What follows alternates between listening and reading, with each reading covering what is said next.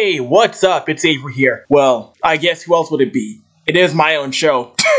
you see, my show is on platforms like iTunes and Spotify, and you may wonder, how do I get my show on these platforms?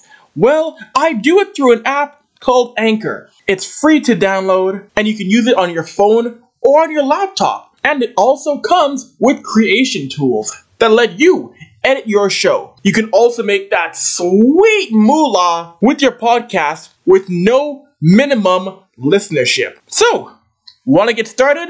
Download the Anchor app on the Google Play Store or Apple's App Store, or go to anchor.fm. It's that easy. All right, so Blake in A League, 15 straight wins, and incredible. How's it feel? Yeah, really good, mate. Um, I think we've, we, you know, we're coming into the business part of the season now, so as long as we can keep playing well and you know carry that form into the back end of the year, then you know we'll be sitting all right. Absolutely. And there's 3,000 Lays pushback. Hopefully, mate, you know, and it's a credit to them. You know, they're, they're a tough side. they will keep coming, but you know, I think we needed to be a little bit better there, and I think we, you know, we just switched off a little bit at the back end of that game, but you know, that's something we'll look at during the week, and you know, we'll fix it going into next weekend. Of course, and once again in Toronto, another crowd of over 6,000 fans. How does it feel? You know, every week you see fans coming in, 6,000, 7,000 fans every single week for your games. But how does it feel to see rugby league growing here in North America, Ron? Yeah, awesome, mate. You know, that, and that's that was part of the reason why I joined this team. You know, to, to grow a game that I've grown up with and love so much, and grow it into a city where it's relatively new.